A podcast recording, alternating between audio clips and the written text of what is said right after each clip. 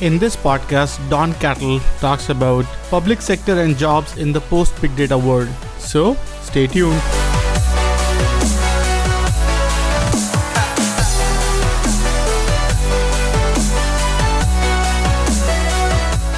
Welcome everyone to Future of Data podcast. Today we have with us an amazing guest. So today we have with us Donald Kettl. He's a professor at Lyndon B. Johnson School of Public Affairs at University of Texas Austin. He's also a non-resident senior fellow at the Volcker Alliance and Brookings Institute. Kettl is the author of author or editor of numerous books, including "Can Government Earn Our Trust?"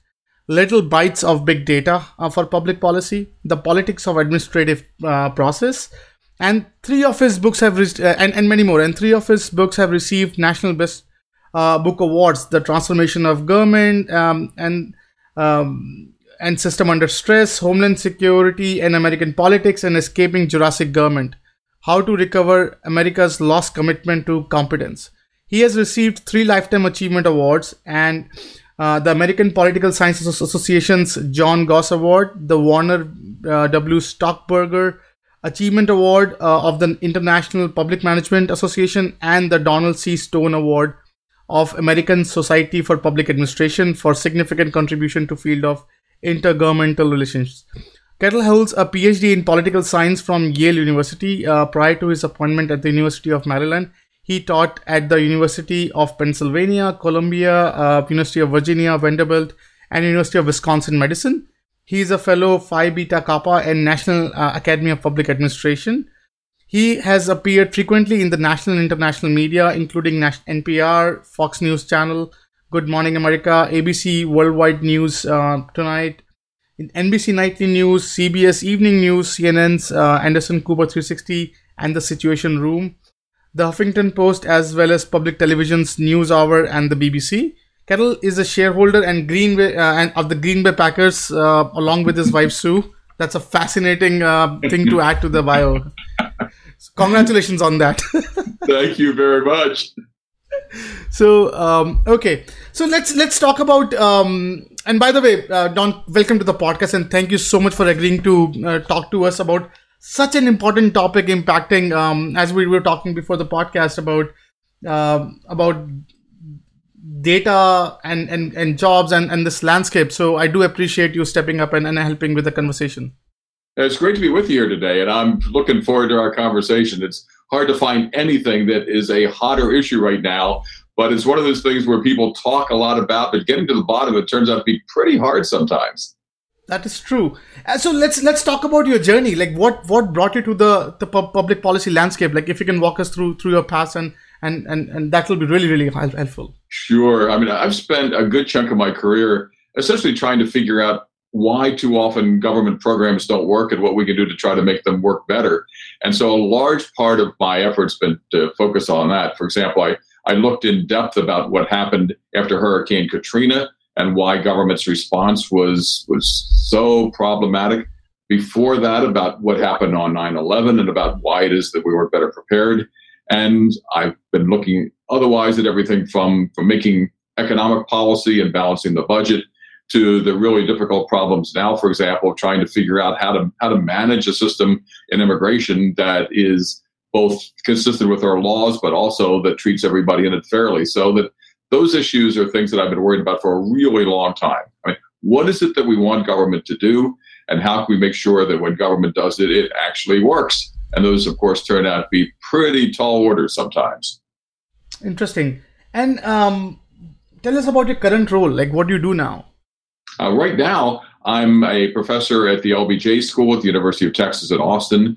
I'm spending time in part with the Washington, D.C. Center, where students have an opportunity not only to take courses in Washington, but also to have policy apprenticeships where they are working full time with real world, real time problems as they're getting geared up for careers in the public service. But I'm also teaching in Austin as well and focusing on public management. And then on the side, working on lots of projects having to do with, on the one hand, uh, trying to find ways of improving the government service and how to get the right people in the right places or the right jobs when it comes to hiring people for government. And I'm also working right now on a book for Princeton University Press on the future of federalism, which is one of those things like data that shoots through everything of what we do. Interesting. And um, I think one one of your book that that really sort of uh, uh, excites my sort of interest was Little Bites of uh, Big Data and, and, Public Policy. So can you walk us through the premise of the book? Like what? Uh, yeah. We'll resume after a short break. This part of the podcast is brought to you by First Friday Fair, fastest AI powered way to find your next opportunity. Check out the website firstfridayfair.tao.ai and find your next dream job. Let's get back to the podcast. I had a lot of fun writing this book, and it really is. Uh, it's a little book. It's only about 110 pages, and it's one of those books that I was really inspired by my students both to not only write it but also to try to figure out what ought to be in it. This is one of those things where they taught me a lot about the problems of data, and it's a case where I've learned a lot from them. And the basic problem is this: we have just an avalanche of data everywhere but at the same time, there's a sense that why don't we make better use of the data that we've got? Why is it that data turn out too often not to inform our public policy decisions better? Uh, why is it that when people are trained to do policy analysis, they produce these sort of, these big, thick reports and they send them in, and then turns out too often nothing happens? And so, what's the problem here? What could we do to try to make things better? How can we try to communicate data better? And, and how, in particular, can we make better use of this new flood of big data coming from everywhere that could help, especially improve the way the government operates. So it's an effort to try to figure out both what ought to work, what we can use to try to make things work better, and most especially to think about data as not here's the answer to the problem, but data here's a way of talking about what it is we need to talk about. It's really an effort to try to think about data as a system of communication and it's a language we can use to solve problems. Interesting. I think what what really fascinates me about um, data in public sector, because I think whenever I talk to, I was talking to one of the gentlemen from um, NASA, one of the gentlemen from NOAA, and I think one thing that I find fascinating in the conversation was how data driven these organizations are. At the same time, how politically inclined these organizations are like they're every, every so they're they're dependent on, on sort of federal policies for their functioning. And now like in, in my conversation when i talk to say um, a typical enterprise architecture so they have one mission they have they have been going at, at, at that for quite a while.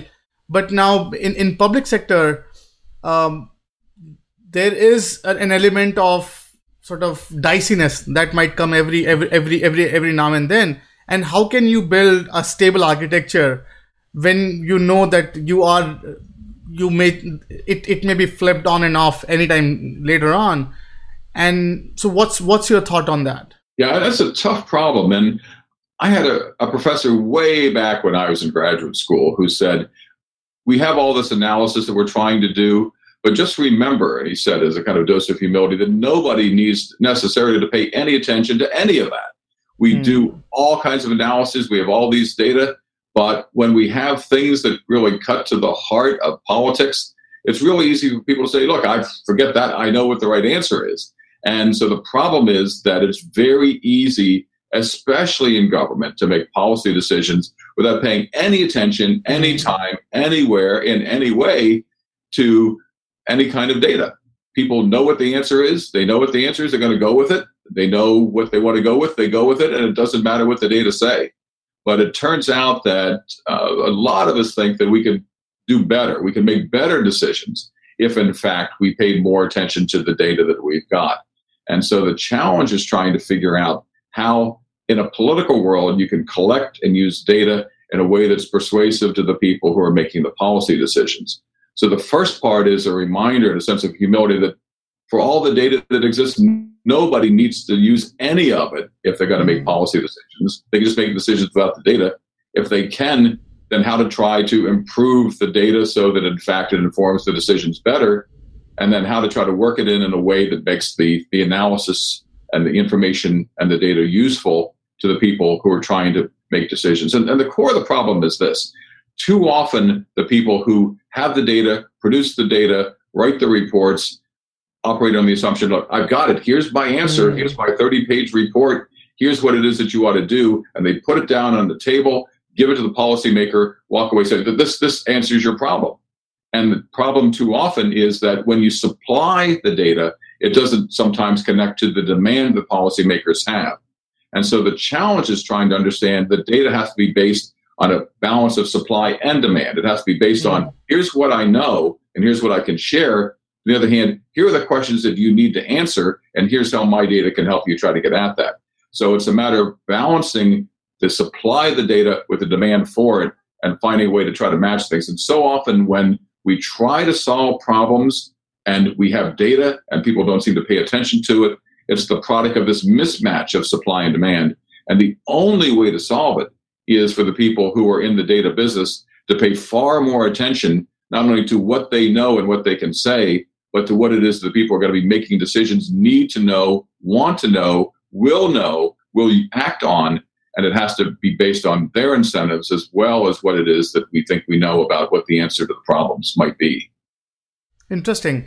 And um, from your vantage point, if, if you look at how um, like role of government in in in cre- creating progressive public policies, from your vantage point, is, like are there any role model government um, sort of frameworks that that we could look at saying okay these guys have really figured out how to be progressive at the same point use data and and define sort of public policy that that are very progressive at the same point it, it adhere to the current political landscape um, do you have any such any such models yeah, and, and there are some good examples of this. And at the bottom of all of it is you've got people who are trying to solve problems who find the data useful to try to do that. So if you look at uh, Martin O'Malley, who mm. was first mayor of Baltimore and then mm. governor of Maryland. He said, Look, we want to try, for example, to, to improve the way in which Baltimore works, and we're going to do everything from housing to crime and build it on the basis of data that tell us what's happening, can allow us to diagnose the problems, say, here's a solution we're going to try, and I'm going to come back next week, and the week after that, and the week after that to see if it, we've moved the needle. And he brought that to the state of Maryland, made real improvements there. And we've seen that spill over. I'm, I'm sitting right now two blocks from the Chesapeake Bay. And there was a mm. time when the bay was just in miserable shape. But now, by using this technique, the Chesapeake Bay is actually in much better shape than it was before. And you can ha- eat more safe, good oysters and crab out of the bay as a direct mm. result of using these kinds of data driven approaches to try to improve the quality of the water that might be in it. So we have that. New York City has done a lot, both from everything from, from crime to the operation of parks. A lot of interesting things there. Chicago is doing some very interesting work, for example, in restaurant inspections, where they're they're looking at, at Yelp restaurant data. Hmm. Wow, what? What they're doing is they're looking at the reviews that people have of restaurants. You can't inspect every restaurant every day. And if you just do it randomly, you're going to miss problems. So they're using Yelp to determine what restaurants are having trouble and maybe where they need to send the inspectors and find ways of targeting their efforts in that way. So we see, especially at the local level and especially at the state level, lots of use of data in improving the way that things work because it provides a way of connecting here's what we want to do with what it is that's actually working. Interesting. And I think um, I, I remember um, a couple of um, months back, or probably um, about a year or so, that I was in a conversation between one of the state government official here locally in Boston and um, one of the insurance company and um, and sort of one of the automaker, and we were talking about um, data sharing, and and and there was there was a conversation around that. Hey, this insurance guys they send sort of uh, adjusters to look at the house and whatever. Can they look at the roads and sort of update that? So government can use the same data um, to sort of uh, there could be a lot of collaboration. If government is looking at the roads they look at the houses and say these these are they see some tree or something and there could be that collaboration. And it was it was uh, sort of um, mind-boggling to see that there was no collaboration and there was no like everyone just shied away from the conversation that hey let's not talk about it. So from from your conversation from your um, uh, sort of uh, observing this space what, what do you think are the, the big data opportunities uh, for public sectors that, that they could be they could be using and, and what's your thing that when when actually we will have we will see a lot more collaboration between these public sectors and these private sectors sharing data um, to to sort of make life better for all of us. We'll resume after a short break. This part of the podcast is brought to you by First Friday Fair, fastest AI powered way to find your next opportunity. Check out the website firstfridayfair.tao.ai and find your next dream job. Let's get back to the podcast. Yeah, and we, we tend to think of big data more in terms of a big. That is, mm. we got all this stuff out there, and what can we do with it? And so we tend to think of big data in terms of just the volume of stuff. But I think in a lot of ways, what's much more interesting is I've got data I collected for one purpose. What can I use to try to use it for some other purpose, possibly as mm. well? And so, for example, to what degree can we uh, can we use information about the the, the temperature of roadways to try to figure out when to apply salt in the middle of storms. What can we do to try to look at the, the, the, the flow of, uh, as they've looked at in Homeland Security, for example, what, what kind of over the counter drugs are being sold? And not too long after 9 11, there was a problem of how, how would we know whether or not there's a bioterror attack going on?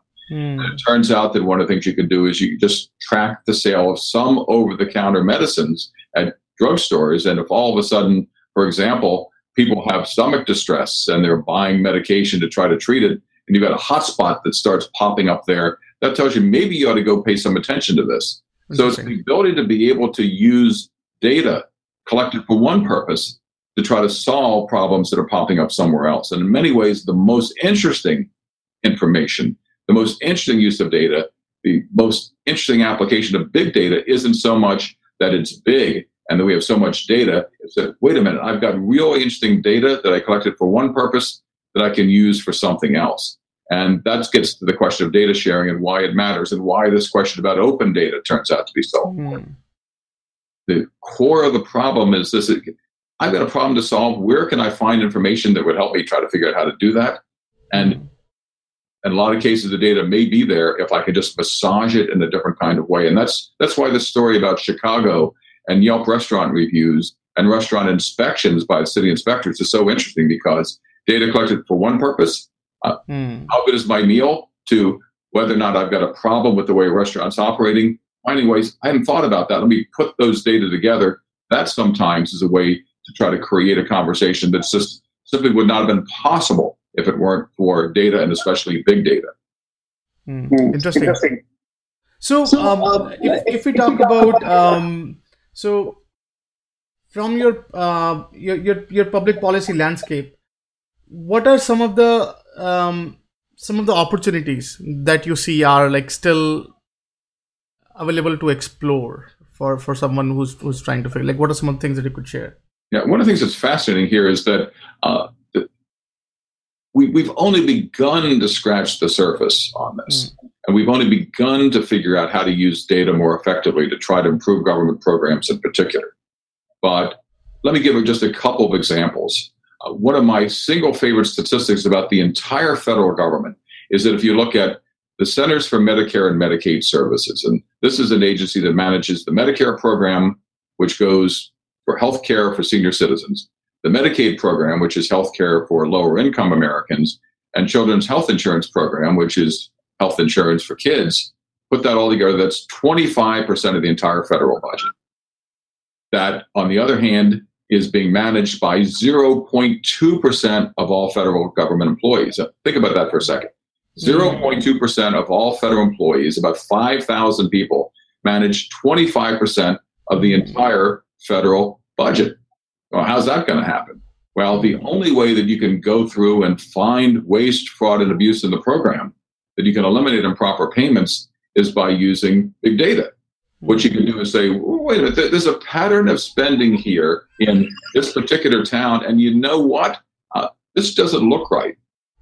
How can we try to understand how those patterns suggest possible patterns of fraud with somebody who set up business and looking at some of the stuff on the side?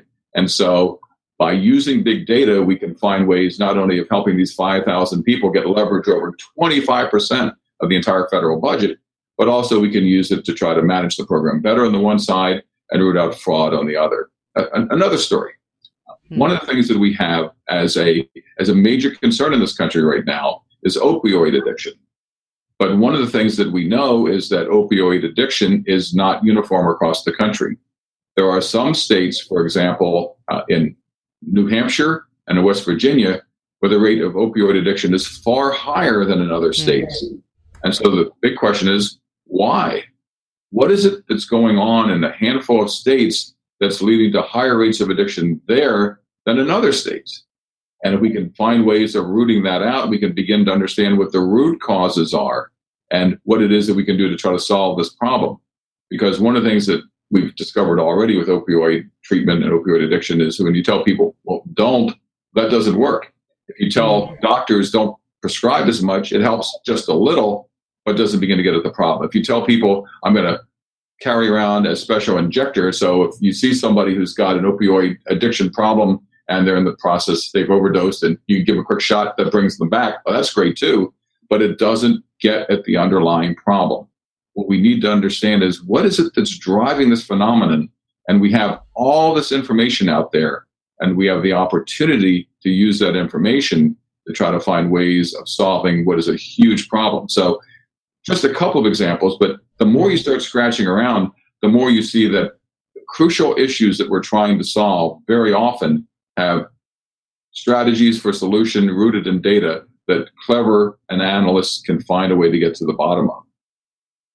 Interesting. I think so. You raise a very interesting point. So fascinating use cases, by the way, and then definitely it, it shows the the sort of the the magnitude of problem solving that could happen if if you if you do the analysis right and i think in in, in my finding and then obviously you you have the, you must be having the similar ex, uh, experience that we see a lot of analysis happening we see a lot of like there's everything has data like data is exhaust nowadays and anything you sort of you analyze you find a lot of use cases that might that might be useful and and then i think even in my experience i i, I see a lot of businesses hiring a lot of con- like a lot of uh, consulting companies get a lot of reports on what all they can do, but barely uh, anything gets done.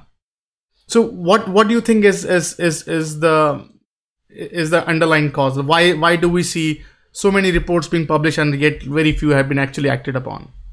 And the thing is, this this happens not just in in the private sector, but also happens in government as well. And there's this enormous industry of people whose job it is to just to churn out reports. And so the, the problem happens something like this. Oh, I've got a problem. Boy, we got to spend some time looking at it. Let's get mm-hmm. some reports. So people write lots of reports and then they write lots of reports and pile it up and then there are more reports and there are more reports. But if it turns out that the problem essentially is one of, of a supply of these data that are not connected with the demand for problem solving, then the stuff just doesn't get done. And on the other hand, if you say, look, we want to find out why it is that one out of every $10 spent on Medicare is an improper payment. How are you going to get to the bottom of a $60 billion problem? And mm. data with 5,000 people is the only way you can get at it. So, the degree to which you can make the data analysis problem driven, you create an audience for the solutions and an, an audience for the results, and you create an eagerness to pick it up and use it, which then allows you to be able to move forward. The same thing is true in so many other places when you start looking at everything from uh, the condition of roads and bridges on the one side to the, the problems that we see with the treatment of immigrants. And mm. we want to try to understand what it is that's going on. You have to understand where it's going on. You have to understand what's happening. We had this fascinating thing that happened in the, the most recent case where the, the Trump administration said we're going to separate kids from their families and we're going to send the kids around to hold them in custody while we figure out what to do with their parents. And the problem underlying all this was he had a the mayor of New York saying, "I had no idea that we had kids coming to New mm. York." Well, all those information, all that information was available out there, but just people were not paying hmm. attention to it. Then they discovered, so what's going on here? And it turns out that you can use data to understand what's happening to these kids, where are they going, and the way, in particular, to use data on the one side and mapping on the other provides a way to try to create issues and pictures in ways that really make the story much more digestible, much more understandable, much more persuasive, and then ultimately much more actionable. So the bottom line in all this is what kind of problem do I need to solve? How can I solve it? And how can data help me do it? That's really the chain that we need to do as opposed to, well, here's a problem. Let's go do some studies. Let's pile more studies and then maybe, maybe read the studies, maybe not. But if it turns out that you don't answer the questions that people have, then the studies are just going to pile up and in the end not be used. Now, one, let me say one other thing that's important here, which is that uh, if it's only a reactive strategy in the process mm. of data, then you run the risk of blinding yourself to the insights that otherwise mm. might not be possible. And one of the things that is fascinating about the use of data is to create new insights of the sort that just otherwise would not be happening otherwise. Things that, that you just wouldn't be thinking about unless you just gave yourself a little bit of room to go rooting around and exploring some of these problems. In Baltimore, for example, there was a, a problem of in some inner city communities of food deserts, people living mm. in places where there just simply aren't grocery stores. And so, how to get at that? Well, it turns out that a group of analysts said, let's try to root around on this. Let's see what we can understand. So they, they took four different data sets and they layered them on top of each other, put them on a map. And it turns out that the instant that you did that, these hotspots of food deserts came jumping out of the map in a way that just wouldn't have been possible otherwise. And it creates an image, a vision, an analysis that we would otherwise not have been able to appreciate without the data. It's analysts rooting around and trying to understand and explore these things. And it also turns out that when you start looking at the food deserts, these were areas that were, in many cases, close to the areas where the urban violence broke out a few years ago in Baltimore mm. as well. And so the connection between food deserts and urban violence which if you stop and think about it for a while, maybe makes some sense because people are living where they're living and not having access to food, good places for nutritious food. That's going to be connected with problems of poverty, going to be connected with problems of housing, be connected with problems of urban violence. But you can begin to use the data to paint a picture that otherwise might have escaped you because it allows you to make connections that, that, that otherwise, in many cases, just simply wouldn't be obvious at all. So two answers to your question. The first is use the data to try to answer the questions that people have, but at the same time, give yourself some license to go looking for problems that you didn't know that you had or connections among them that you might not otherwise have seen and use that as a way to try to just look at the world differently. And those mm. are the mm. two big things that I think data can really do incredibly well. Interesting. And and what is uh, what's what is your perspective on open data? Like, uh, if if you look at every government has sort of their own political um, sort of adherence, and they have their own strategies that they want to implement. And when we talk about open data, we're talking about transparency. We're talking about sort of more data driven and, and sort of more uh, visibility into what's going on. So can they go to like is, is it really practical? Like in, in in your vantage point do you see uh, the future of public public policy and public sector or public management using um, more open data uh, frameworks and architectures or what's what's your thought on that? We'll resume after a short break. This part of the podcast is brought to you by first friday fair fastest ai powered way to find your next opportunity. Check out the website firstfridayfair.tao.ai and find your next dream job let's get back to the podcast yeah, and the, the simple answer is yes. And of course, as you suggest, it turns out to be much harder than mm. it seems on the surface. Because the, the problem is this uh, open data and full transparency is, in principle, something that, that everybody agrees mm. to. Do, don't you believe that your data ought to be open? Well, yes, of course. Don't you believe that anybody who wants to have access to it should? Well, yes, of course. But it turns out that it's far harder in practice than it is in theory. And the reason is a couple things. The, the first is just a practical one that mm. every every data set that's collected is collected for a particular purpose and the purpose for which it's collected may not fit the use that other people have for it and so one of the problems is that you have this this basic problem that well you can get access to the data but it doesn't really quite answer the problems that you've got mm. the second thing is that the the the data the data aren't just data they're just they're they're organized they're in a framework they're in a spreadsheet they're in a database and the, the, the framework and the construction of those things isn't always something that's easy to try to connect one of the big problems that we've got for example is that we have soldiers who were injured by IEDs in Iraq and Afghanistan who then need health care from the Veterans Administration. Mm. And the problem there is what? It's the, that you've got to find ways of actually demonstrating that somebody was injured by an IED. Then when they get to a Department of Veterans Affairs hospital, they have to be able to demonstrate that the injury that they have was connected to the injury that they suffered and connected to the battlefield. And it turns out the databases connecting the, the VA and the Department of Defense basic records on that one particular member of the armed forces turn to be terrible to try to connect simply mm. because of the, the, the construction of the databases and the fact that they are operating in different kinds of platforms. So that's a big problem in trying to find ways of making the systems connect with each other. There are privacy questions that are enormous mm.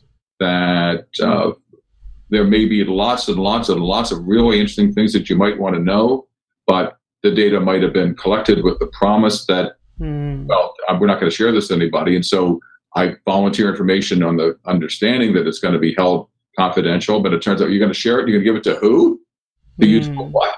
And what's even worse is I'm going to give it to anybody to be used for anything. And that tends to have a chilling effect on the collection of data and the willingness of people to try to create it. And it's often, sometimes not always possible to understand where this is going to go. Uh, for example, going back to the immigration case, one of the things that's happening is that because the data system broke down originally, now they're in the process of trying to do DNA testing on some of the mm. children to reunite them with their parents. And some immigrants' rights people are saying there may be a problem here because it may bring the kids back together again, but now you've got a database that you can use in the future to track people down into the future. And so maybe there are privacy questions at the core that mm. are okay in the short run, but are difficult in the long run to have to try to deal with. So these privacy questions are really difficult to have to, to try to deal with. And then the, the last piece, among many, many others, but the last piece is that there are just so many data and there's so much stuff. The question is, where do you go to find it? If there are, there may be a data set out there that may help you solve a problem. Where is it? How are you going to find it? And uh, the internet provides one way of trying to get at this, but it just turns out that just because the stuff is there doesn't mean you can actually see it. Mm. Doesn't mean you can actually find it. Doesn't mean you can actually use it.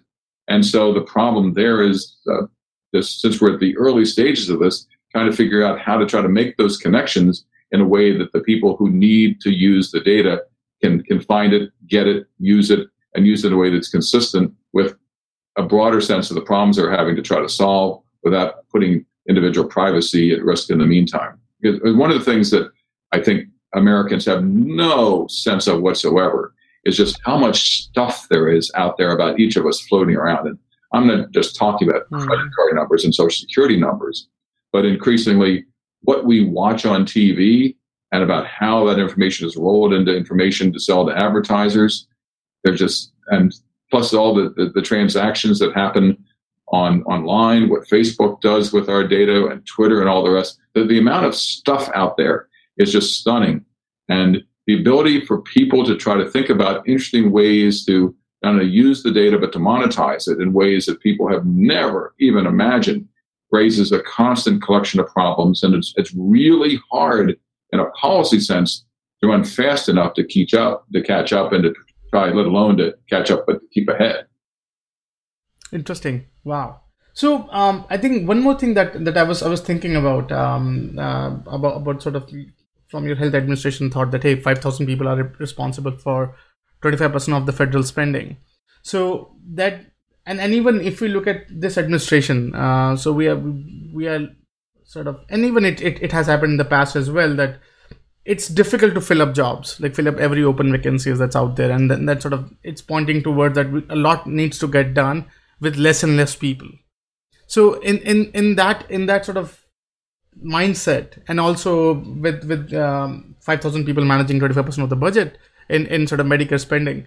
So what is your your take on use of say these data driven techniques and technologies in the future of um, public policy decision making like would would be so would you think that we would be relying more on data and less on people going forward um, in sort of helping us um, a, sort of a very neutral and and and consumers or at least public centric uh, policies. So what's what's your thought on that? Yeah, that's just a great question, and uh, there's there's just no doubt that this is happening. I just just stop by saying, look, the, the, the question of whether or not this is going to occur is long since decided.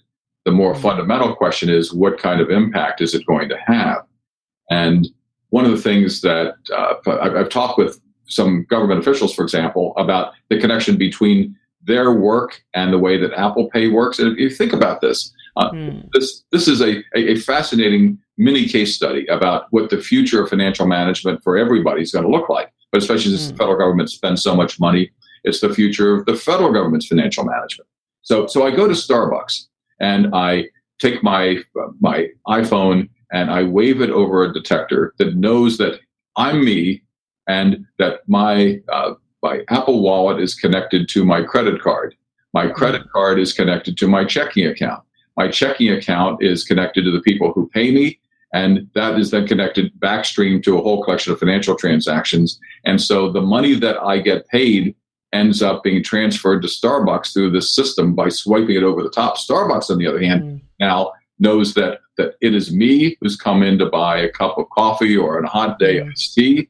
It knows who I am. It knows what it is that my transaction is about, where the store is that uh, that sold me the coffee, what time of day I came in, and it then collects the money and collects information about the transaction, and then rolls that forward into its checking account, into its payment system, and uses that to try to pay the people who supply everything from the paper cups to the coffee. Hmm. What I've just described is a complete set of financial transactions without any human being doing anything except my swiping my iPhone over the top of the sensor. You think about that, that is going to transform the way in which all financial transactions happen, the way that auditing happens, the way that payment systems happen, the way that government contracts happen. Is this going to happen? Well, we don't have to worry about is it. It already has. And so the hmm. question is now, how can we try to take advantage of it? I used to have a, a, dog, and we used to say, look, we could do this the easy way or the hard way. We can mm. we could fight, you could sit there and you'd be dragged outside, or you could just put your head out, uh, clip on your leash, we'll go out there and we'll do it the easy way. Uh, so these changes are coming. We can either do it by staying ahead, doing it the easy way, thinking creatively about how to use it, or we can drag government kicking and streaming into the future and then try to figure out where that takes us. The, the hard way is expensive. It is not going to provide good services to citizens. It is going to make it harder for the people in government to be able to have good jobs. It's going to make it harder and short for all what we want to have happen to happen. And so one of the things we need to do is to think about just how much government is going to change. And there are, depending on who you listen to, between 5 and 30% of all the jobs in government right now that can be at least partially automated. In the future, they're going to be 30 to 40% of jobs that maybe can be either partially or possibly completely automated.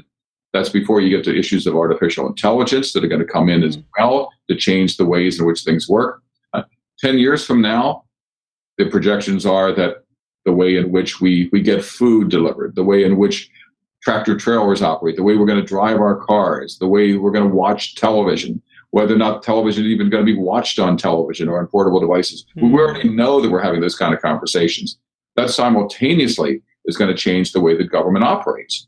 When we, if I'm over the age of 65, I go to a hospital, I have Medicare. Uh, there is an enormous operation behind the scenes to separate out who gets paid for what and how to keep track of all the transactions.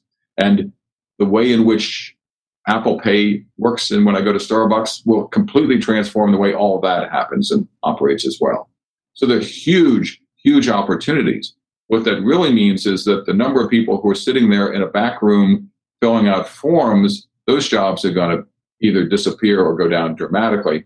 On the other hand, what's going to happen is that people who can find a way to figure out how to make that work better are going to be in the upswing the, the people who go out and, and collect and analyze data in terms of just, just running models, those jobs are going to diminish. But people who's has it, who have it as their job, try to figure out what does this mean and what can I do with it, are going to find a way that, that their jobs, in fact, are increasing.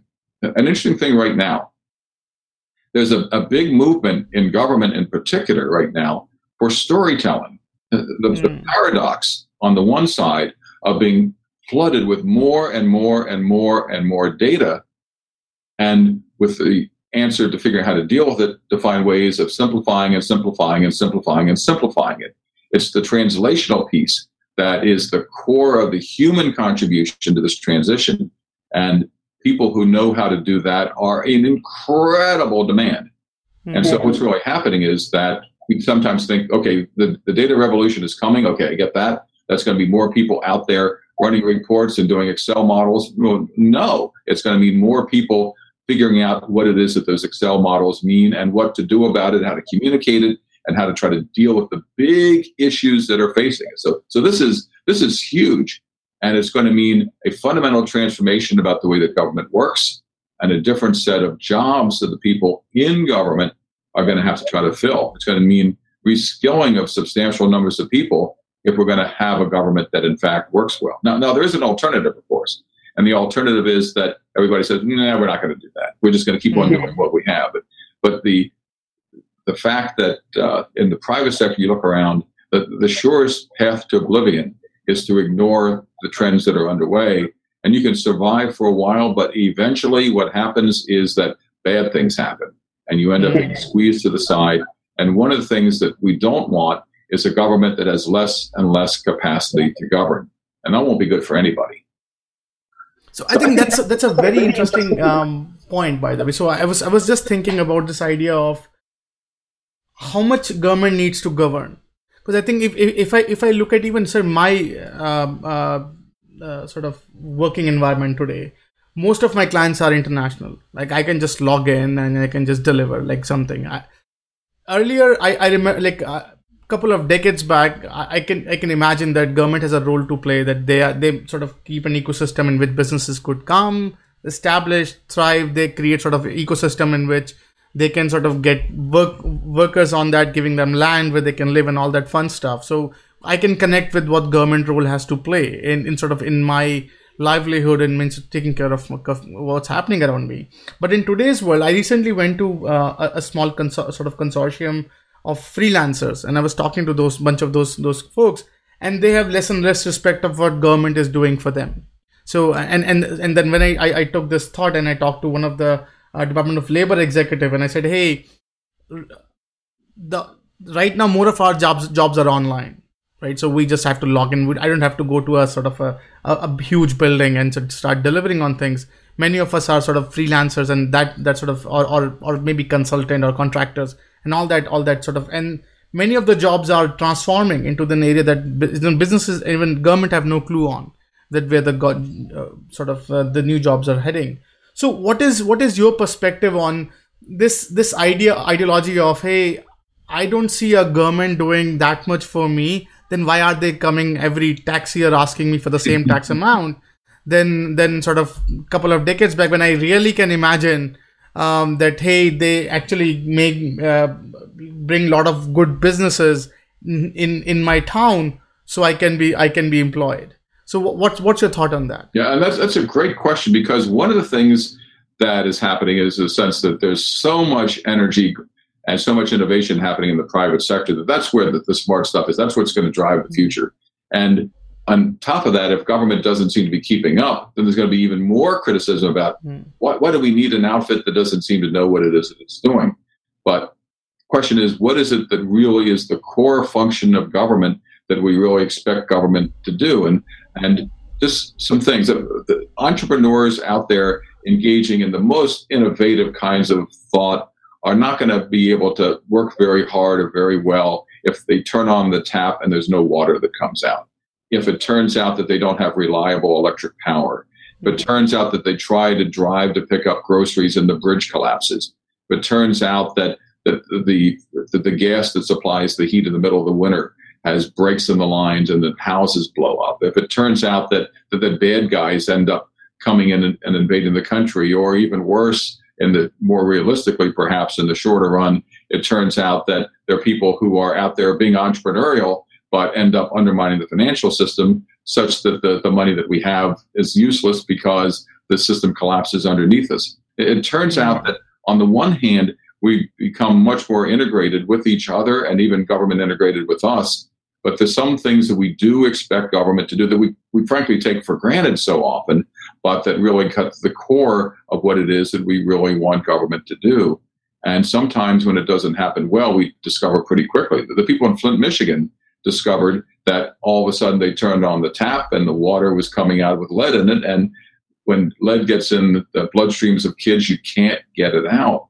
And it can lead to mm-hmm. problems that are permanent. That's bad when it turns out that we count on government to do things and government doesn't deliver. There are also some, some big questions that have to do with uh, do we really want in the sphere of, of, of innovation to simply have government get out of the way. One of the things we're talking about, if you look, for example, those areas where, for example, coal has been a major source of the economy and jobs for a really long time, and it turns out that people simply are not buying as much coal.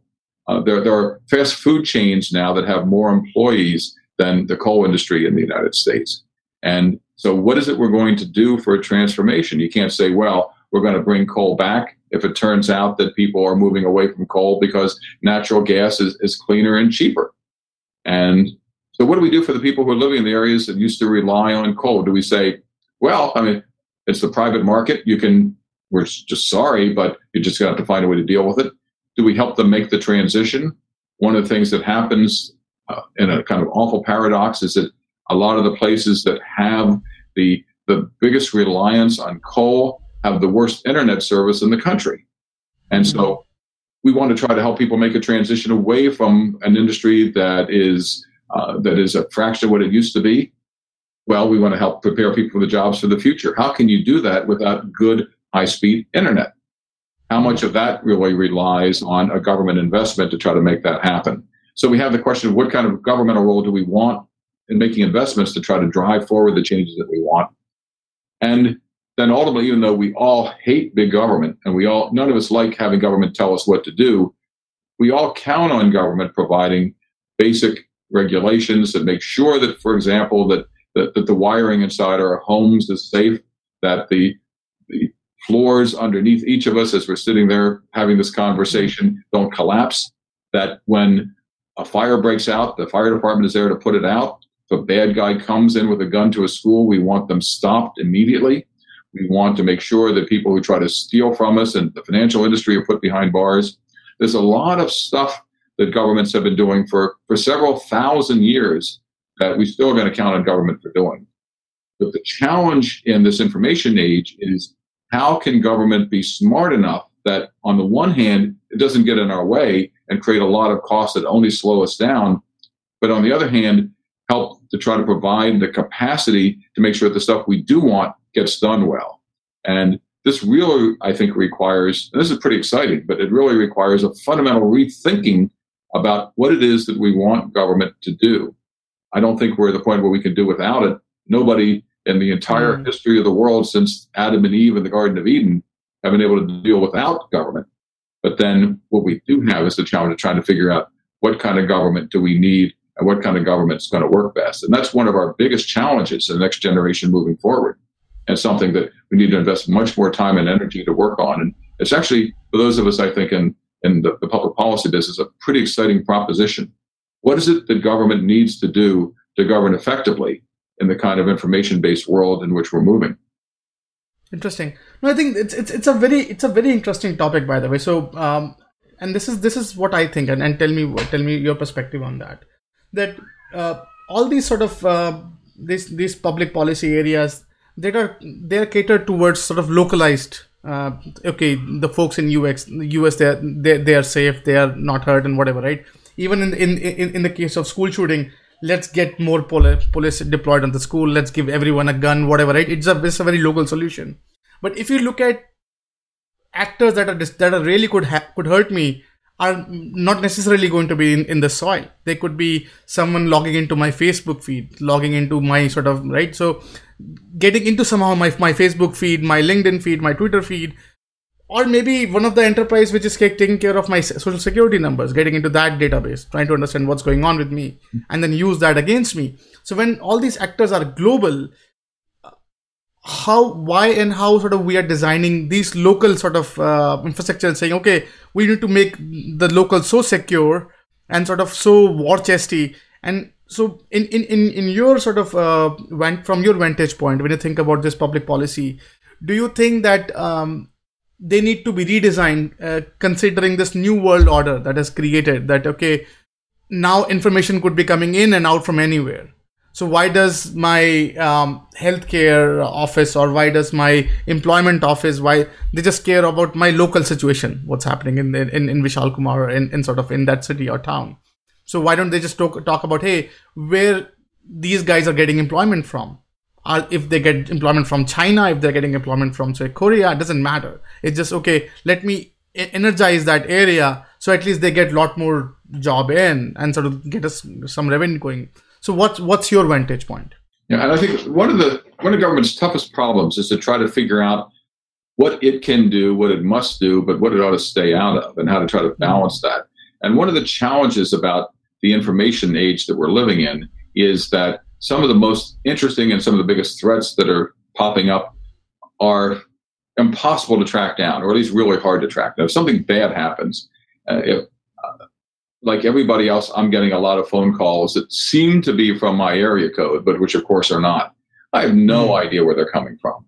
Uh, are they coming from the United States, from someplace else? Who's using that kind of software? We've got we've got this kind of stuff happening a, on a scale and from sources that we just can't imagine. And there are a lot of people saying, "Well, why don't we do something about that?" And what, what about Bitcoin? Is this uh, mm. the whole idea of Bitcoin is to set up a form of financial transactions that are free from government regulations. Except that, well, what, what happens if somebody wants to try to start a business backed by Bitcoin and it's not clear whether or not the Bitcoin is in fact worth anything given the nature of the transactions that lay behind it? Should, should you, if you're going to put, uh, you're going to raise money on the basis of other people, how do you make sure that they're protected against fraud? And that's something that we've been worried about for, for 150 years when it comes to financial regulations. But now we have new kinds of issues that are bubbling up too on top of that. Uh, how do you make sure that if you have uh, the, the in, you want to ensure the integrity of the voting system of the country, that you don't end up compromising it to people from other countries who are trying to undermine our confidence in our democratic systems? How do we make sure that in the interest of free trade, we don't allow people to to sell phones when it turns out that some of the phones that they're selling may have whoops, we just discovered little chips on the inside that are secretly recording and sharing information in ways that could undermine our security. Uh, how do we make sure that uh, it turns out if you if you walk by the White House, there's uh, a tremendous amount of electronic sniffing and spoofing going on from uh, foreign actors, we think, going trying to penetrate what's going on in the inside and what people are talking about on the outside. At, at some point, we really do turn back to government and say, well, we, we, sh- we don't like government, but when it comes to problems like that, we sure expect government to protect and, and try to save mm. this. And, and the challenge is in part redefining what government's role ought to be, mm. And in part trying to make sure that government's smart enough so that it can stay ahead of things. Because the, the one thing that, that seems to me to be a really bad idea is for government always to be running behind, sweeping up the problems and not being smart enough to stay ahead of them. And that is an enormous challenge. It's a matter of trying to figure out how make, to make sure we don't have government that gets in the way when it comes to those things that we want government to do, that it's smart enough to do it, and it's smart enough to at least try to stay even with the changing game and not just running behind like uh, somebody at the end of a parade of elephants having to try to sweep up all that's left. That, that's no cure for happiness or government in the 21st century for sure. Interesting. So that's, that's a very very interesting point. So if um, if I'm a public policy officer tasked to design public policy for my administration, what are some of the things you could suggest that um, I, I, I should keep? Uh, what are some of the tactical suggestions that you could give that I should keep a keep a, keep a note on before I started designing that? And I think that's, that's a great question. One of the things that there's actually some one interesting document that the Trump administration has put out, and the president's management agenda that was released in 2018, that, that's worth a look because there's a game plan in there. And it talks about first the importance of technology and the investment of the right kind of technological systems. We've got to we've got to buy the right stuff so that we can make sure that what we need is what it is that we've got. We've got to develop data systems that allow us to be able to have the right communications about the right issues in the right way. And it turns out that an often hidden but extraordinarily important piece is making sure that we have the right people with the right skills and the right jobs to be able to steer all this stuff. Because if there's anything that we've learned is that the technology doesn't and can't run itself. The, the more complex we make our technological systems and the more information that there is, the more important people become in trying to understand, identify, steer, and shape those systems. And so th- those three crucial elements about getting the technology right, creating the information systems to drive it, but having the people in place who understand what it is that they're doing and how best to do it are the three crucial pieces. And of all those things that so often turn out to be most neglected, it's the people part that turns out to be the, the second thought, the last thought, or sometimes not thought mm. about at all. Interesting. Um, beautiful thought. And I, I think uh, thank you so much. Uh, these are really really really cool topics. And, and i think I'm, I'm i'm feeling like a kid in the candy store. Like we have i i i've barely done like one fourth of my question that i wanted to ask you. So it's it's so much fun. So uh, we're uh, we're at the tail end of our conversation. I want to spend some time on your journey. So i think we asked um, so if i say what are say one to three best practices that has helped you stay the way you are what would you attribute those those qualities or those best practices to I'm not sure whether they're best, but one of the things that I've, I've been doing is just first to just to try to have fun and to be able to, to, to, keep my eyes and ears open for the things that come up and to materialize. And there's so much new stuff that's happening all the time. It is incredibly exciting. I think and part of it is trying connected with that, finding ways of constantly learning about what's going on so that uh, it's, uh, there needs to be a big dose of humility and understanding that there's a lot that we don't understand. Part of it, I think, next is to make this problem centered. Uh, it's one of the ways for me to try not to become just a pointy headed academic is to talk to people all the time and understand what kind of problems are you trying to solve and what seems to be working. And to, instead of trying to drive down a highway at 80 miles an hour, steering by looking in the rearview mirror. Uh, it's sort of looking ahead and talking to the people who are trying to solve these problems. And but I think also one of the most important things at the core is understanding how important a value set is, especially for those of us working in public policy. There really is something called the public interest. The, the public has mm. a right to be served and to be served well. And it's making sure that every time a problem comes up, that we run it against those important, crucial issues that say, you know what, we've got to make sure that we keep the people in the foreground and make sure that we serve the people first. So I think that it's everything from the values on the one side to a sense of curiosity. And one of the things that's fascinating about this is just finding a way with every new problem that comes up to try to figure new and creative ways of trying to solve them. And that's that's pretty that's a lot of fun. Interesting. And and if if anyone wants to say get uh, attuned to what's happening in the public policy landscape? Like, what are some of the things you could suggest they they could read uh, to get themselves attuned to what's happening? Sure, and a couple of things. As I said, I, had a lot of fun writing my own book, Little Bites of Big Data. A 110 pages with lots of charts and pictures and graphs and funny stories and other things as a way to try to get at the process of figuring out what to do. So the Little Bites of Big Data is part of it. Uh, part of it is I'm, I'm really intrigued by a book that was written by Cathy O'Neil called Weapons of Mass uh, Math Destruction. Math destruction, mm. and it's a it's a study about how it is that data often go wrong, and ways in which you can protect yourself from being destroyed by the very data we're trying to collect.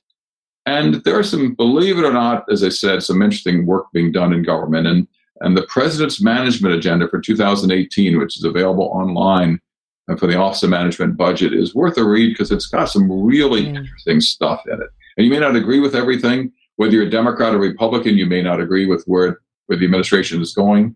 But if you take a look at the president's management agenda for people who are cynical about whether or not the government has any clue about what's going on, it's reassuring because there's some very serious people thinking very serious thoughts about how to try to move the government forward in the future that is coming. Interesting. Beautiful. And and if if we say um, about your reading habits, so what are some of the books that that that you you like reading? If you can share with our with our viewers and listeners, um, some of the books that that are your your favorite?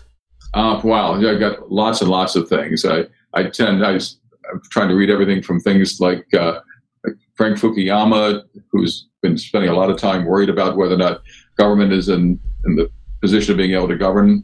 I, I'd like to read lots of stuff having to do with the founders of the country.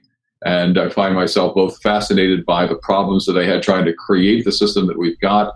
And on the other hand, asking myself whether or not they'd recognize some of the problems that we have now.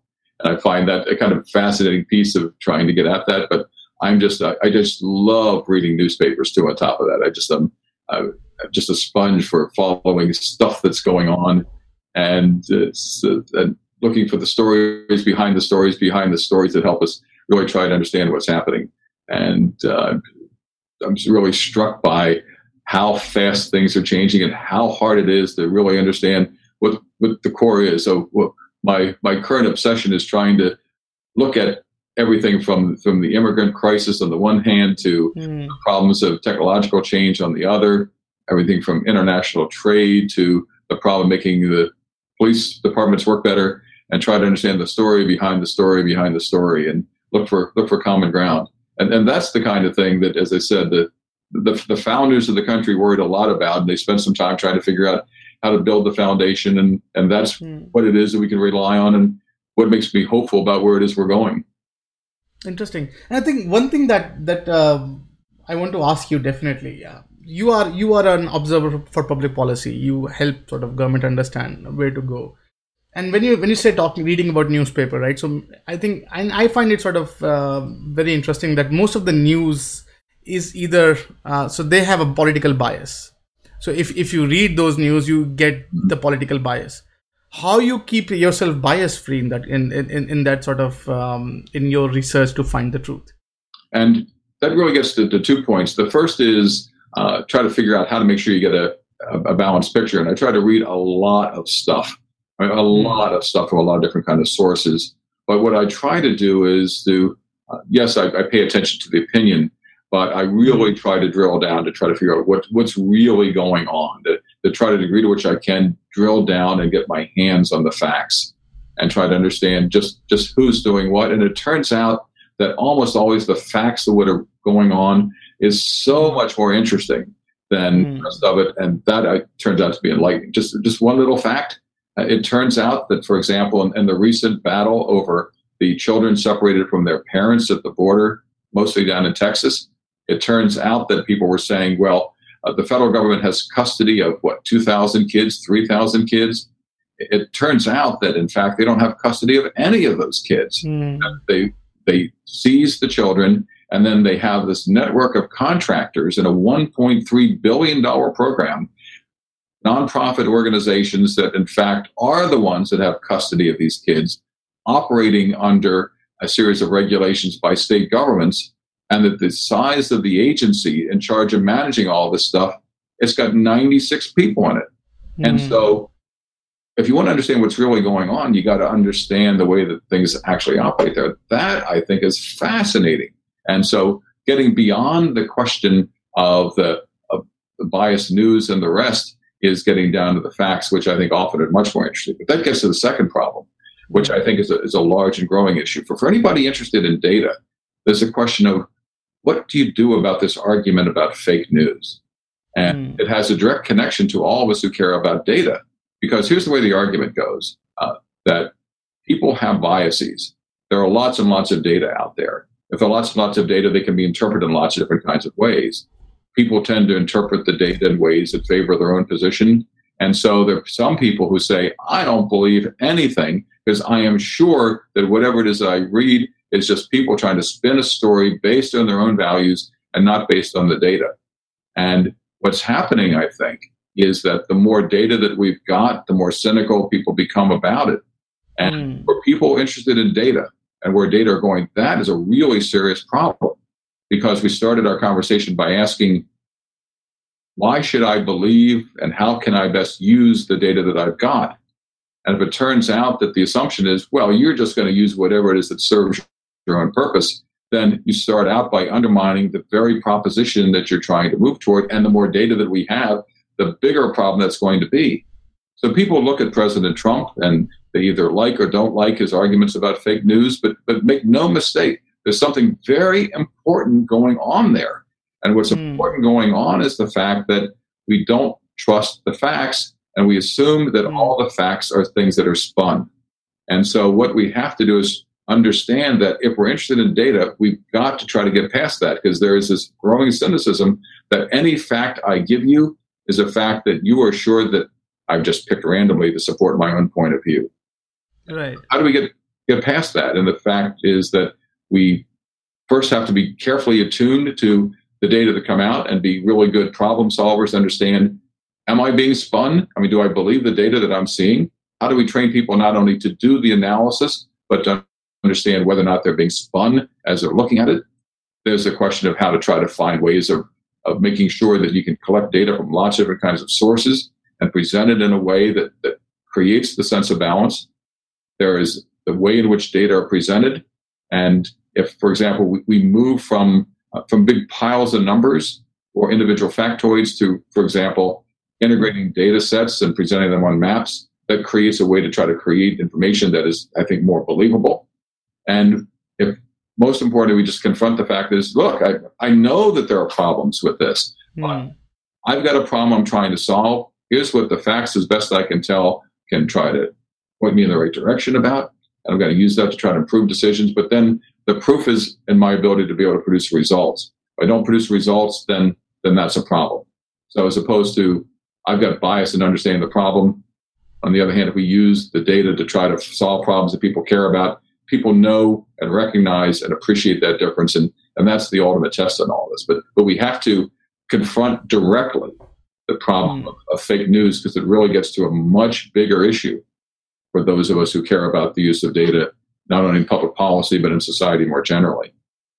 I think it's. Uh, I think your response is a testament of how, how seriously you take uh, keeping yourself bias free, and I think it's. A, it's I, I do sort of uh, want to emphasize our, our listeners and viewers too that even in data space it's very easy to be biased i think it's as like it's just as beautiful as what you want the stats to convey they'll convey and that's why i think it's it's extremely important to have all the sides of the views. And i think you pointed really beautifully that having that data is really helpful. So as a last question but not the least so if um, I, I ask our, our listeners and viewer to take away something from this conversation.